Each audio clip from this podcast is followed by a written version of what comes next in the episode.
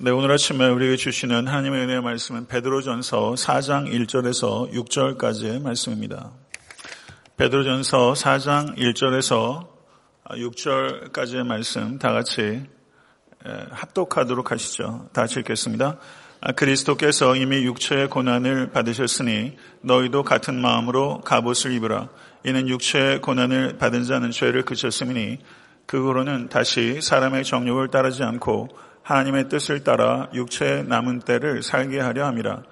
너희가 음란과 정욕과 술취함과 방탕과 향락과 무법한 우상 숭배를 하여 이방인의 뜻을 따라 행한 것은 지나간 때로 족하도다.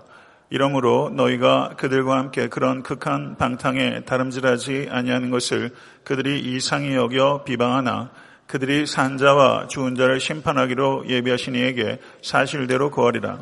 이를 위하여 죽은 자들에게도 복음이 전파되었으니 이는 육체로는 사람으로 심판을 받으나 영으로는 하나님을 따라 살게 하려 함이니라. 아멘. 하나님의 말씀입니다.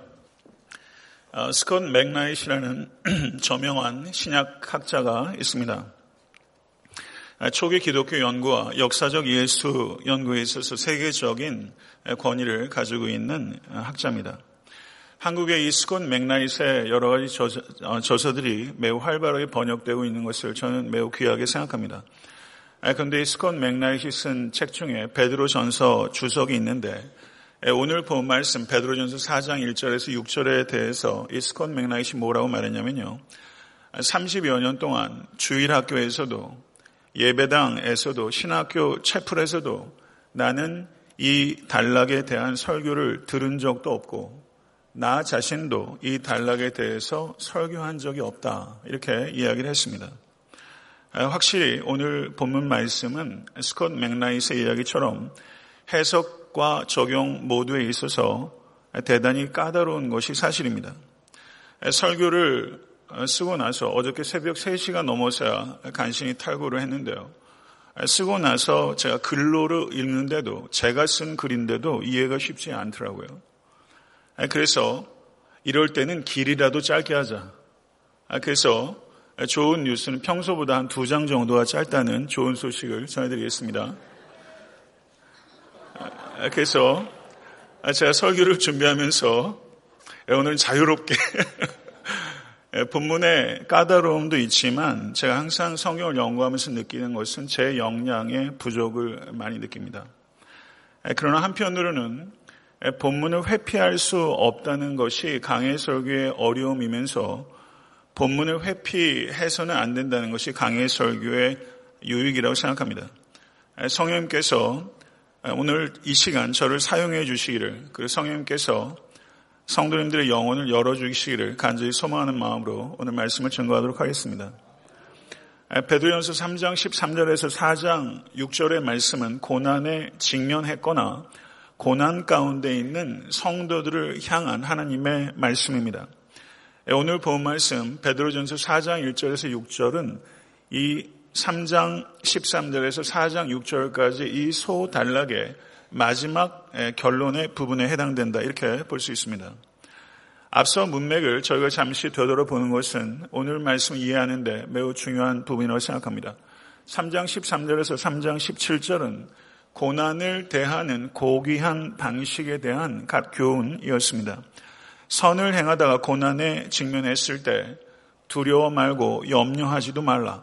오직 하나님만을 두려워하여 고난을 오히려 복음을 증거할 수 있는 기회로 삼으라. 선한 양심을 가질 뿐만 아니라 그 양심을 더욱더 성장시키고 선행을 통해서 비방하는 자들을 부끄럽게 하라. 이것이 그 가르침이었습니다. 3장 18절에서 22절은 고난을 이기는 승리의 원천이신 우리 주 예수 그리스도에 대한 설명이었습니다. 그리스도인으로서 고난을 인내할 뿐만 아니라 고난으로부터 승리하기 위해서 항상 그리스도의 모범으로 되돌아가라.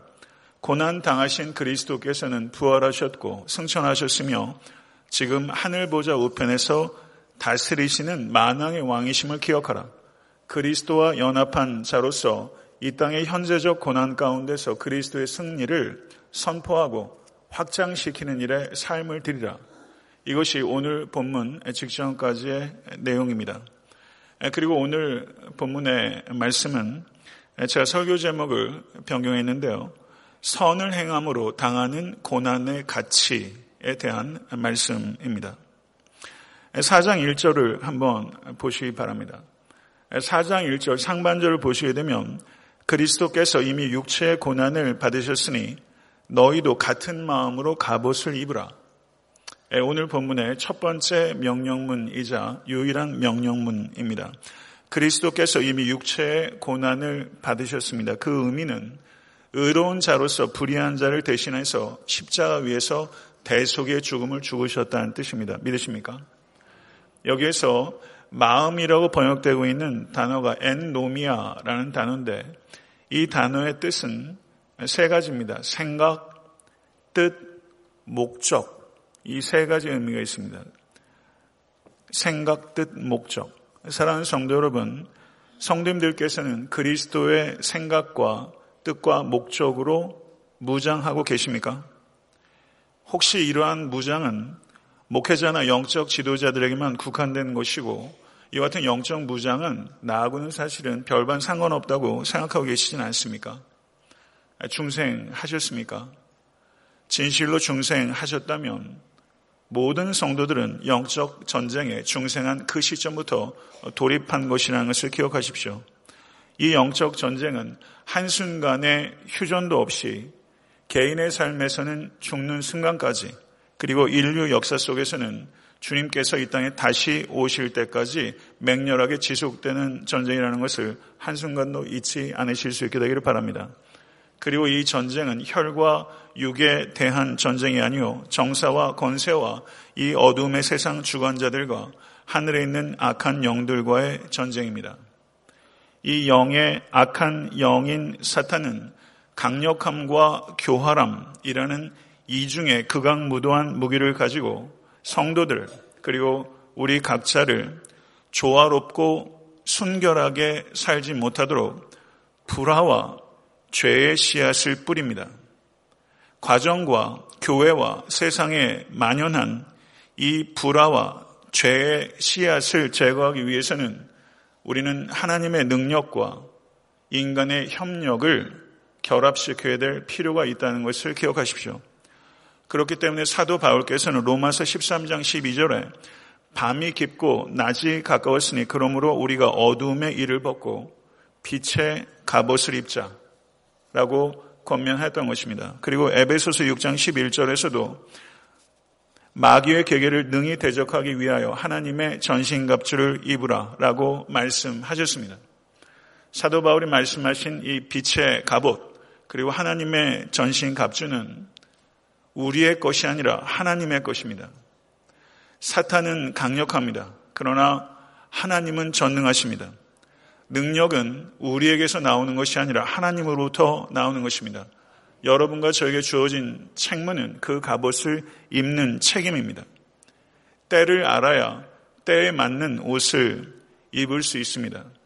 지금은 잠잘 때가 아닙니다. 잠옷을 입을 때가 아닙니다. 지금은 깨어야 할 때시고 그리고 빛의 갑옷 하나님의 전신 갑주를 입어야 할 때인 것입니다. 그래서 사도 베드로는 베드로전서 4장 7절에 만물의 마지막이 가까웠으니 그러므로 너희는 정신을 차리고 근신하여 기도하라. 이렇게 권면하고 있습니다. 사랑하는 성도 여러분, 부디 때를 알고 때에 맞는 옷을 입으시고 때에 맞는 행동을 하시는 여러분과 제가 될 수 있게 되기를 간절히 소망합니다. 1절 하반절을 보시게 되면요. 거기에 이는 육체의 고난을 받은 자는 죄를 그쳤으니 이렇게 말합니다. 스콧 맥나잇 정도 되는 학자가 본문을 난해하다고 이야기를 하는 근거가 있어요. 그것이 1절 이 하반절에 해당하는 것입니다. 스콧 맥나잇뿐만 아니라 많은 학자들이 다양한 견해들을 그 내고 있는 해석적으로 갈리는 부분이 바로 여기인데요. 여기에서 육체의 고난을 받은 자는 과연 누구인가? 그리스도인가? 그리스도인인가? 죄를 그친다는 것은 무슨 뜻인가? 여기에서 해석적으로 갈리는 거예요. 제가 여기에서 다양한 그 신학자들의 견해들을 제시하는 것은 적절하지 않습니다. 책으로 따라가기에도 논리적으로 따라가기 쉽지 않고요. 그래서 오늘 설교의 목적은 다양한 견해들, 학문적 견해들 이해하는 데 있지 않고 여러 가지 견해들을 제가 종합적으로 보고 이해해서 제가 동의하는 견해, 그리고 유력한 학자들과 또 많은 목회자들이 동의하는 견해에 대해서 말씀을 드린 것이 적절할 것 같습니다. 여기에서 육체의 고난을 받은 자는 그리스도를 가리키는 것이 아니라 그리스도인을 가리킨다라는 견해에 저는 동의합니다. 그렇다면 육체의 고난을 받은 그리스도인이 죄를 그친다는 것은 무슨 말일까요? 육체의 고난을 당하는 사람이 죄를 정말 다 그칩니까? 그것이 현실 세계에서 그렇게 되나요? 육체의 고난을 당해도 죄를 그치는 사람도 있고 죄에 더 빠지는 사람도 있습니다. 그렇다면 여기에서 육체의 고난을 당하는 자는 거기에 제한이 붙어야 되는데 그것은 선을 행하다가 이 땅에서 육체의 고난을 당하는 자는 이렇게 선을 행하다가 이 땅에서 육체의 고난을 당하는 자는 해서 선을 행하다가 이 땅에서 고난을 당하는 이라는 것이 앞뒤의 문맥에 따라서 한계를 가지고 그 프레이즈를 이해할 때 본문을 바르게 볼 수 있다. 이렇게 보는 것이죠. 그렇다면 선을 행하다가 고난을 당하는 그리스도인들이 죄를 그쳤다는 의미는 죄를 절대 짓지 않는다는 그런 완전을 의미하는 것은 결코 아닙니다. 죄를 그친다라는 것은 죄를 더 이상 영위하지 않는다. 이런 뜻입니다. 아무렇지도 않게 습관적으로 죄를 지을 수 없다라는 뜻입니다. 이와 똑같은 영적 진리를 사도 바울께서는 로마서 6장 1절과 2절에 말씀하시기를 그런즉 우리가 무슨 말을 하리요 은혜를 더하게 하려고 죄에 거하겠느냐 그럴 수 없느니라 죄에 대하여 죽은 우리가 어찌 그 가운데 살리요 이렇게 말씀하고 있습니다. 죄에 대하여 죽은 우리가 라고 말씀하고 있습니다. 마찬가지로 죄에 대해서 죽었다는 뜻은 죄를 짓는 것이 불가능하다는 뜻이 아닙니다. 죄를 짓는 것이 이제는 부적절하다. 이제는 부자연스러운 것이 된 것이다. 우리는 예수 그리스도의 자유케 하시는 십자가의 보혈로 말미암아 이제는 죄의 지배 아래 있는 것이 아니라 은혜의 지배 아래 있는 것이다. 그렇기 때문에 죄를 짓는 것이 불가능하지 않지만 이제는 더 이상 그것이 우리에게 자연스러운 것이 아니다. 이것을 말하고 있는 것입니다. 사랑하는 성도 여러분, 우리는 그리스도 밖에서 죄의 종로로 타던 자입니다. 믿으십니까? 그러나 예수 그리스도의 대속의 보혈로 말미암아 우리는 그 은혜가 우리의 죄를 용서할 뿐만 아니라 그 은혜가 우리가 죄를 이기게 하는 능력입니다. 할렐루야. 사랑하는 성도 여러분, 우리가 은혜를 이해할 때 우리가 부분적으로만 이해했어요. 은혜는 우리를 죄를 우리의 죄를 용서할 뿐만 아니라 거기까지만 우리가 많이 생각했어요. 은혜는 우리의 죄를 용서할 뿐만 아니라 우리가 죄를 이길 수 있게 하는 능력입니다. 믿으십니까? 은혜가 우리를 구원할 뿐만 아니라 은혜가 우리를 거룩하게 하는 것입니다. 이것을 확고하게 붙잡으실 수 있는 여러분과 제가 될 수 있게 되기를 간절히 소원합니다. 2절과 3절의 말씀을 한번 보시죠. 거기 보게 되면요. 그 후로는 다시 사람의 정욕을 따르지 않고 하나님의 뜻을 따라 육체의 남은 때를 살게 하려 함이라. 너희가 음란과 정욕과 술 취함과 방탕과 향락과 무법한 우상 숭배를 하여 이방인의 뜻을 따라 행한 것은 지나간 대로 조카도다. 이렇게 이야기를 하고 있습니다. 사람은요 두 부류가 있습니다. 사람의 정욕을 따르는 부류와 하나님의 뜻을 따르는 부류 이 두 가지가 있습니다. 육체의 남은 때가 여러분에게 어느 정도 남아 있으면 좋겠습니까? 육체의 남은 때가 얼마나 되겠습니까? 살아가시면서 자신의 육체의 남은 때를 의식하며 살아가고 계십니까? 육체의 남은 때가 얼마나 길어질지 알 수 있는 사람 한 사람도 없습니다. 내 개인의 삶도 언제 끝이 날지 모릅니다. 이 세상의 역사도 언제 끝날지 우리는 모릅니다. 이 남은 때를 죄를 짓는데 더 이상 낭비하지 않기로 오늘 이 시간 결단하실 수 있기를 간절히 바랍니다. 이전에 이방인의 뜻을 따라 살던 시간들로 족하다.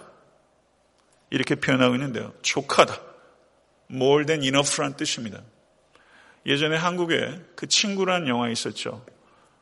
예, 뭐 굉장히 그 유행했지만 저는 그런 영화 그만큼 유행하는 한국 현실의 또 다른 모습이 좀 씁쓸한데요. 제일 마지막 장면이 장동건이 뭐라고 칼에 찔려서 죽으면서 뭐라고 말하냐면 많이 묻었다. 아이가 구마해라. 이렇게 말하는 걸로 끝나거든요. 경상도 사람이 해시게 맛이 나는데 많이 묻었다 아이가 고마해라. 그런데 저는 오늘 우리에게 정력과 술 취함과 방탕과 향락과 무법한 우상 숭배를 따르던 이전의 삶의 방식에 고마하자. 넌더리가 난다. 그와 같은 이방인의 뜻에 따라 살던 삶의 방식에 대해서 우린 진저리를 쳐야 합니다. 족하다. 이제는 그만하자. 이런 마음들이 여러분과 저에게 오늘 이 시간 죄에 대한 넌더리를 치는 마음이 우리에게 있으실 수 있기를 간절히 바랍니다. 정욕은 무엇입니까? 절대되지, 절제되지 않고 풀어놓은 욕망. 그것이 정욕입니다. 다윗이 바세바를 향한 욕망을 채우기 위해서 정직했던 다윗은 기만적인 인간이 됐습니다. 다윗의 아들 암노는 다윗이 바세바를 가늠했던 행위를 그대로 본받습니다. 아비 다윗을 기만하고 자신을 정성껏 간호했던 다말의 호의를 악용하고 그리고 완력을 사용해서 다말을 겁탈하는 후에는 부끄러움도 모르고 다말을 버렸습니다. 아모스서 2장 7절을 보게 되면 힘없는 자의 머리를 티끌 먼지 속에 발로 밟고 연약한 자의 길을 굽게 하며 아버지와 아들이 한 여인에게 다녀서 내 거룩한 이름을 더럽히며 이렇게 언급하고 있어요. 가족을 안위를 위해서 가족이 먹고 살아야 되겠기에 뭐래도 일을 해야 하는 힘없는 한 여인이 아버지와 아들이 번차례로 욕을 보임으로 하나님의 이름을 더럽히고 있다. 이렇게 개탄하고 있는 내용이 여기 기록되어 있어요. 한국 사회 요즘 미투 운동이 뭐 불길처럼 번지고 있어요. 저는 그것을 보면서 이 아모스서 2장 7절의 말씀을 생각하게 됩니다. 힘없는 자의 머리를 티끌먼지 속에 발로 질밟는 행위죠. 꿈이 있으나 힘이 없는 소녀 같은 여인들이 암놈과 같은 자들의 힘으로부터 자신을 지킬 수 없었던 지난 과거에 대한 뼈아픈 호소죠. 사랑하는 성도 여러분, 인간의 육체는 하나님의 영이 거하시는 거룩한 성전입니다. 예수 그리스도의 보혈이 우리에게 참된 자유를 가져다 주었습니다. 이 그리스도의 자유, 그리스도인의 자유는 죄로의 자유가 아니라 죄로부터의 자유입니다. 여러분과 저에게 주어진 자유는 방종이 아니라 절제입니다. 인간은 육체의 정욕을 채움으로 행복해지는 존재가 아니라 정욕을 다스림으로 행복해지는 존재라는 것을 부디 기억하실 수 있게 되길 바랍니다. 그 뒤에 이어지는 내용은 술 취함과 방탕과 향락이에요. 한국 사회가 딱 이 짝입니다. 제 친구들도 좋은 회사, 대기업 다니는 친구들 많아요. 뭐 얼마나 연봉 받고 좋은 뭐 학력 아무 쓸데가 없더라고요. 술 먹으면 속된 말로 다 개차반입니다. 얼마나 향락에 빠져서 음란하고 난잡한지 이루 말할 수가 없어요. 성경에 등장하는 최초로 술 취한 사람이 누군지 아세요? 최초로 술 취한 사람. 노아입니다. 노아가 성경이 뭐라고 말합니까? 의인이요. 당세의 완전한 자요. 하나님과 동행했던 자라. 근데 노아가 술 기운의 지배를 받아서 그 경건했던 사람이 부끄러움도 모르고 옷을 다 벗고 벌러덩 누워 자기까지 했대요. 매년 노벨 문학상으로 노미네이트 되는 고은 씨가 옷을 다 벗고 술 먹으면 이렇게 했다는 거 아닙니까? 남사스럽고 부끄럽게 말할 수가 없습니다. 저는 이 노아를 생각하면서 우리 가운데 혹시나 나는 절대로 그렇지 않을 것이다. 이렇게 생각하는 것이 얼마나 착각이요 망상인가. 당세의 의인이었고 하나님과 동행했던 이 노아조차 방주 안보다 방주 밖이 위험하다는 것을 몰랐어요. 방주 안에서의 생활은 방주 밖의 생활을 잘하기 위한 준비 과정인 것을 놓쳤어요. 나오자마자 이내 술 취하고 벌거벗고 부끄러운 일을 당하게 된 것이죠. 사랑하는 성도 여러분, 여러분도 약하고 악하고 저도 약하고 악합니다. 혹시 우리가 육체의 정욕대로 살지 못한 것이 우리가 정말 경건해서가 아니라 기회가 없었기 때문 아닙니까? 사랑하는 성도 여러분, 부디 우리가 얼마나 약하고 악한 존재인지를 깨닫으시고 육체의 정욕에 취하지 마시고 오직 성령에 취하신 여러분과 제가 될 수 간절히 바랍니다. 술에 취하면 짐승을 담게 되지만 성령에 취하게 되면 그리스도를 담게 됩니다. 술 취한 결과는 방탕으로 나타나지만 성령 충만의 결과는 반드시 절제로 나타나는 것입니다. 끝으로 무법한 우상 숭배입니다. 우상 숭배는 다 무법한 것입니다. 그런데 여기에서 베드로는 무법한 우상 숭배라고 말했어요. 그러니까 여기에서 이 무법하다는 것이 하나님의 법에 대한 것인가 아니면 세상 법에 대한 것인가 어디에 저촉되는 것인가 라고 했을 때 우상숭배는 모두 무법한 것이기 때문에 여기서 무법한이라고 우상숭배를 한정 짓고 있는 것을 볼 때 여기에서의 무법한 우상 숭배는 하나님의 법에 저촉될 뿐만 아니라 심지어 세상 법에도 저촉되는 극악무도하고 난잡한 부도덕상을 말하는 우상숭배다 이렇게 볼 수 있는 것이죠. 제가 예전에 읽었던 책 중에서 어, 한 대목을 제가 인용하고자 합니다. 현대 사회의 주된 우상숭배는 자아요. 주된 교리는 자율성이요. 주된 예배 형식은 즐기는 것이며 주된 성소는 TV와 인터넷과 영화관이다. 이렇게 말했어요. 저는 이 책의 이, 이 인용을, 이 내용을 저는 많은 부분에 있어서 공감합니다. 우상숭배의 본질은 무엇입니까? 자기를 숭배하는 것입니다. Self-absolutization. 이거를 자기 절대화라고 표현한 윤리학자도 있었어요. 성도 여러분, 오늘 여러분과 제가 드린 이 예배가 정말 하나님을 경배하는 것인가? 아니면 타락한 이스라엘에 드렸던 우상 숭배 같이 되는 것이 될 것인가? 어디에서 갈림길이 되는가 하면요.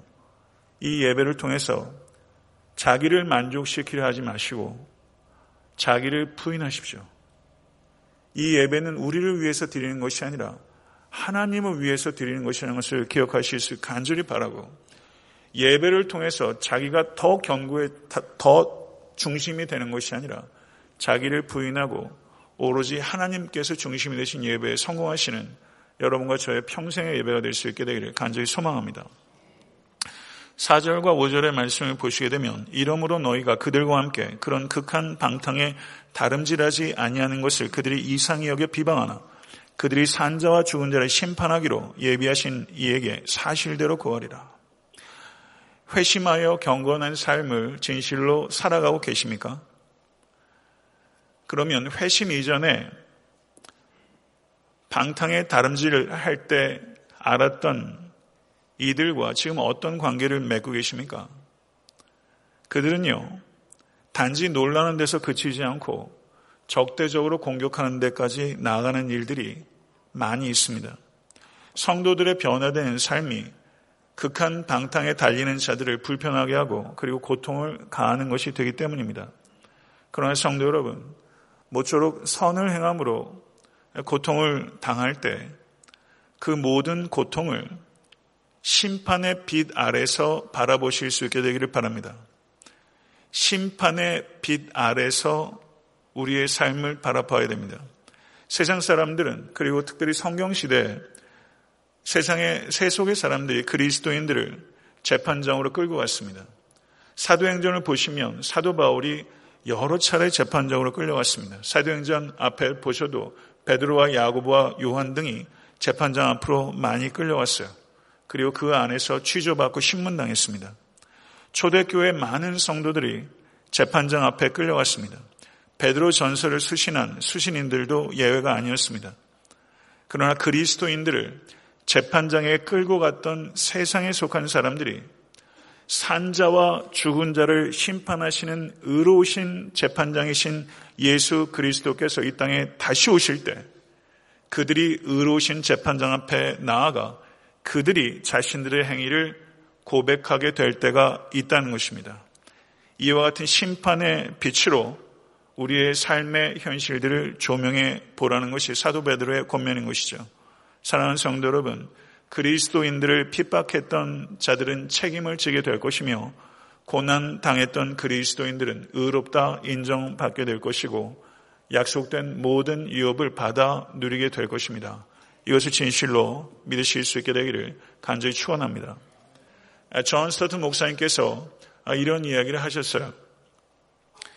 그리스도인의 죄송합니다. 그리스도의 재림과 심판을 의식적으로 예견하는 가운데 살고 일하고 증거하는 것은 신실함에 이르는 유익한 자극이다. 이렇게 말했어요. 그리스도의 재림과 심판을 의식적으로 예견하는 가운데 살고 일하고 증거하는 것은 신실함에 이르는 유익한 자극이다. 성도 여러분, 그리스도인다운 경건한 삶에 가장 강력한 동기는 그리스도의 재림과 심판입니다. 그렇기 때문에 기독교 윤리는 세상 윤리와 근본적인 차이가 있습니다. 기독교의 윤리와 세상의 종교와 그리고 다른 철학들의 윤리 사이에서는 분명히 유사한 것들이 있습니다. 그러나 성도 여러분, 본질적인 차이는 그 윤리의 내용에 있어도 차이가 있지만 윤리의 근거에 있어서 차이가 있다는 것입니다. 기독교인들의 윤리의 근거는 우리 주 예수 그리스도의 재림과 심판입니다. 믿으십니까? 예수 그리스도께서는 부활하신 주님께서 약속하신 것처럼 이 땅에 다시 오실 것입니다. 그리고 다시 오실 주님께서는 아기의 모습이 아니라 왕의 모습으로 구름을 타시고 천군 천사들을 호령하시며 모든 사람들의 눈에 가시적으로 그리고 우주적으로 임하게 될 것입니다. 이 예수 그리스도의 재림에 대한 믿음과 소망을 가지십시오. 그리고 이 믿음과 소망이 있을 때만 우리는 이 땅에서 그리스도인답게 살 수 있는 것입니다. 성도 여러분, 그런데 많은 교회에서 심판에 대해서 지나치게 강조하거나 심판에 대해서 불충분하게 강조하는 이 양극단으로 빠진 경우들이 많습니다. 그런데 지금 우리가 살고 있는 이 현대 기독교의 문제는 심판에 대한 지나친 강조의 문제라기보다는 심판에 대한 불충분한 강조의 문제라고 할 수 있습니다. 모쪼록 이 자리에 계신 에탄드 섬기는 교회 모든 권속께서는 하나님의 심판에 대해서 벌벌 떨면서 살지도 마시고 심판에 대해서 아무런 두려움도 없이 희낙낙하면서 살지도 마십시오. 우리가 하나님의 심판에 대해서 강조해야 되는 정도는 지나친 강조도 아니고 불충분한 강조도 아니고 성경에서 말씀하는 만큼만큼의 강조인 것입니다. 성도 여러분, 베드로 전설을 수신했던 당시의 그리스도인들은 불의한 심판으로 고통당하고 있었습니다. 그들에게 심판주 되시는 예수 그리스도의 의로우신 심판이 임박하였다라는 것이 그들에게 얼마나 큰 위로와 격려가 되었겠습니까? 핍박의 위협 속에서 살아가는 그리스도인들에게 신실하게 살아가라. 그리스도는 의로우신 심판주이시다. 예수 그리스도의 심판이 그들에게 격려와 위로의 일부가 되었다는 것을 기억하십시오. 사랑하는 성도 여러분, 진실로 예수를 믿고 그리고 의지하고 계시다면 예수 그리스도의 심판에 대해서 우리는 두려워할 것이 아니라 그것이 우리에게 격려와 위로가 되는 것입니다. 이것을 진실로 기억하시고 받아들이시고 그리고 삶에 적용하실 수 있게 간절히 소원합니다. 제가 오래전에 읽었던 기독교 고전 중에 하나가 찰스 M. 셸던이라는 사람이 쓴 What Would Jesus Do? 라는 책이에요. 이 책이 한국에 번역되기를 그리스도라면 어떻게 하실까라는 제목으로 번역이 되어 있는데요. 교회 그 서가에 있는지 모르겠습니다만은 다시 한번 좋은 번역으로 한 권 갖다 놓도록 하겠습니다. What would Jesus do? 그리스도라면 어떻게 하실까? 그 사람의 크기는요, 그 사람의 질문의 크기와 연관됩니다. 질문을 보면 그 사람이 어디 있는지가 보여요. 기독교인에게 있어서 가장 중요한 질문을 하나 고른다면 저는 이 질문이라고 생각합니다. 그리스도라면 어떻게 하셨을까? 솔직히 한번 생각해 보세요. 지난 한 주간 정신없이 분주하게 사셨어요. 이민 생활하면서 다들 열심히 수고하세요. 그런데 분주하게 살면서 여러분 정말 한 번이라도 그리스도라면 어떻게 하셨을까? 이 생각 한 번이라도 해보셨습니까? 지난 한 주간을 살면서. 이 What Would Jesus라는 책에서 맥스웰 목사라는 사람이 등장하는데 그가 자기 교회 성도들에게 이렇게 제안해요. 앞으로 1년 동안 성도 여러분 무슨 일을 하든지 예수님이라면 어떻게 하실까? 라고 자신에게 정직하게 묻고 예수님의 생각대로 실천하겠다고 오늘 서약하시기를 바랍니다. 그 선택의 결과가 무엇이든지 두려워하거나 염려하지 말고 예수께서는 이렇게 하실 것이라고 생각되는 대로 모든 것을 실천해 나갑시다. 이렇게 이 책의 목사는 이야기했어요. 저는 여러분과 저에게, 제 자신에게도 이렇게 호소하고 싶어요. 올 한해 1년은 너무 기니까 그건 무리인 것 같고요. 3월 31일까지가 사순절이에요. 이제 불과 20여일 남았어요. 이 사순절 기간 동안이라도 우리가 하루를 시작하면서 매 순간 중요한 선택의 기로에서 아, 그리스도라면 어떻게 하셨을까? 이렇게 남은 사순절 한번 지내보지 않으시겠어요? 제가 이렇게 한번 오늘 제안해 드리고 싶어요. 남은 사순절 기간 동안이라도 그리스도라면 어떻게 하셨을까? 이 질문에 입각해서 예수 그리스도의 답을 가지고 그것을 삶에 실천해 보시기로 여러분과 저에게 제안하고 싶습니다. 6절의 말씀을 보시게 되면요. 이를 위하여 죽은 자들에게도 복음이 전파되었으니 이는 육체로는 사람으로 심판을 받으나 영으로는 하나님을 따라 살게 하려 함이니라. 이 부분도 여러 가지 의견들이 분분합니다. 간단히 말씀드린다면요. 교회 내에도 신학교에도 보편 구원론자들이 있습니다. 모든 사람들이 구원을 얻게 될 것이라는 것입니다. 그 보편 구원론자들이 여기에서 죽은 자들에게도 복음이 전파되었으니 이 말씀을 오용해서 죽은 자들에게도 두 번째 second chance가 있다. 라고 이것을 확대해서 생각합니다. 지금 사도 베드로는 세상 사람들에게 하나님의 심판이 있을 것이다. 라고 경고하면서 고난 가운데 있는 성도들에게는 하나님의 심판이 있을 것이다. 라고 위로하고 있습니다. 세상 사람들에게 하나님의 심판은 경고요. 예수 그리스도를 믿는 자들에게는 하나님의 심판은 위로입니다. 이런 문맥 아래서 이야기를 하고 있는데 지옥에 있는 자들에게 회개할 second chance가 있다. 이것은 문맥에도 부합하지 않습니다. 지옥에서도 회개할 기회가 있다고 주장하는 것은 믿고 싶은 바지 믿을 바는 결코 못 되는 것입니다. 성경은 지옥을 형벌의 장소라고 이야기하고 있지 교정의 장소라고 이야기하고 있지 않습니다. 이것을 생각하십시오. 아, 그리고 여기에서 죽은 자들이 영적으로 죽은 자들을 의미하는 것도 아닙니다. 그렇다면 여기에서 죽은 자들은 누구를 이야기하는가? 과거의 복음을 듣고 회심했지만 지금은 죽어 있는 성도를 가리키는 것입니다. 그 죽은 자들 가운데는 그 믿음 때문에 핍박으로 죽은 사람들도 있었을 것입니다. 사도 베드로는 회심하고 죽은 자들이 결코 헛되이 믿은 것이 아니다. 복음을 믿고 죽은 자는 육체로는 세상 사람들이 볼 때 심판을 당한 것처럼 보이지만 영으로는 하나님 보시기에 살아있는 것이다. 회심하고 믿음 가운데 죽은 자들의 죽음은 결코 불행이 아니라 그것은 불멸의 삶의 시작이다. 복음을 믿고 죽은 자는 영적으로 그리고 영원히 살아있을 것이다. 그리고 그리스도께서 재림하실 때 그 썩은 몸이 변화돼서 그리스도와 같은 몸을 입게 될 것이다. 할렐루야. 사랑하는 성도 여러분, 이것이 성경의 가르침입니다. 우리가 믿는 믿음은 결코 헛되지 않습니다. 서로 우리가 믿는 믿음으로 고난을 당하고 그 고난으로 죽게 된다 할지라도 결코 헛되지 않을 것이다. 믿음 가운데 죽는 자는 영적으로 지금 살아있으며 영원히 살아있게 될 것이고 예수 그리스도께서 이 땅에 다시 오실 때 그 썩을 몸이 변화돼서 그리스도와 같은 부활의 몸을 입게 될 것이다. 이것이 성경이 한결같이 우리에게 약속하고 있는 바입니다. 사랑하는 성도 여러분, 말씀을 맺겠습니다. 하나님의 뜻에 순종하시기 위해서 고난을 당하신 적이 있으십니까?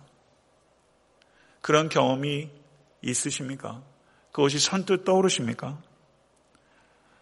하나님의 뜻을 순종하기 위해서 고난을 당하는 경험은 죄를 그치는 경건을 강화시킵니다.